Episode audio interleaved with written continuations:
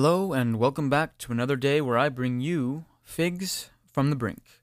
Today's fig malaise, incense, and caffeine. You may be wondering how these three things come together. Me too. Here's an old writing secret that I totally didn't just make up. You can link anything. No, really, I mean, come on. The lion, the witch, and the wardrobe? You can't tell me all three of those things are something you'd expect to see on a list together, unless the list is things that shouldn't be on a list together, and the list is made up of a bunch of smaller lists.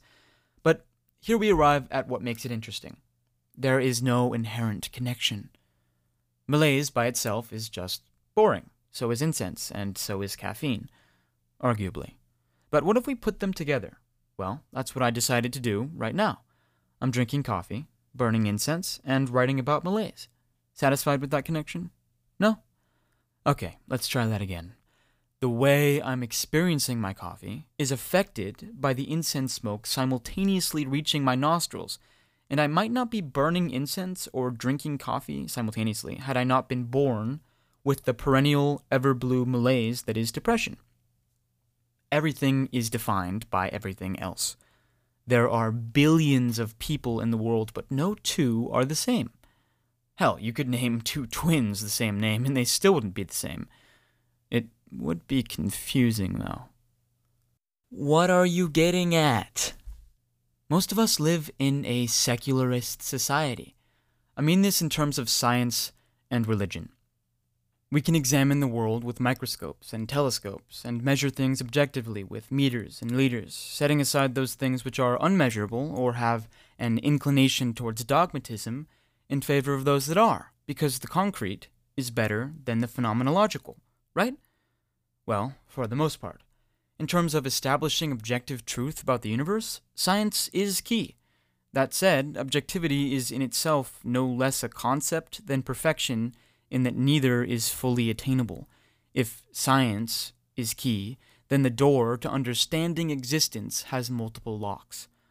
Subjective truth is like that friend you see at a party who you need to introduce to everyone else, but you mess up their name and call them objective truth instead, which is weird because objective truth never changes, and subjective truth is always dyeing their hair cool colors and changing their style, but also you don't really know objective truth all that well anyway.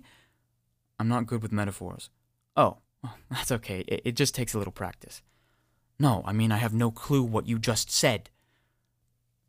When it comes to individual experience, subjective truth and objective truth are synonymous.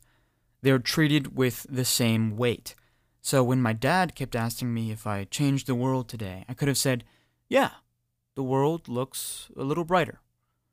I should have known, really. The concept of life being subjective should be obvious. It was staring me in the face for all these years, hiding in little phrases like, rock your world, waiting for me to find it. It's like playing hide and seek, but you don't know you're playing hide and seek. Anyway, isn't life being subjective point one of living 101? You're using metaphors again. Habit. What I mean is, by how you define yourself inside your head, you define yourself outside your head. And the world, too. I don't mean you can become the president just by thinking it, but if I think of the world as a commercial hellscape, it becomes one. If I think of myself as a failure, I am one. We write our own narratives. I'm not the first person to say this, and I certainly won't be the last. But I will say something about the nature of knowledge here that is often glossed over.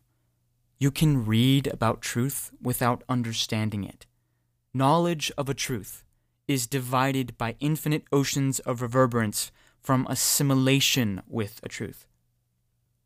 American author and speaker John C. Maxwell said, Most people want to change the world to improve their lives, but the world they need to change first is the one inside themselves.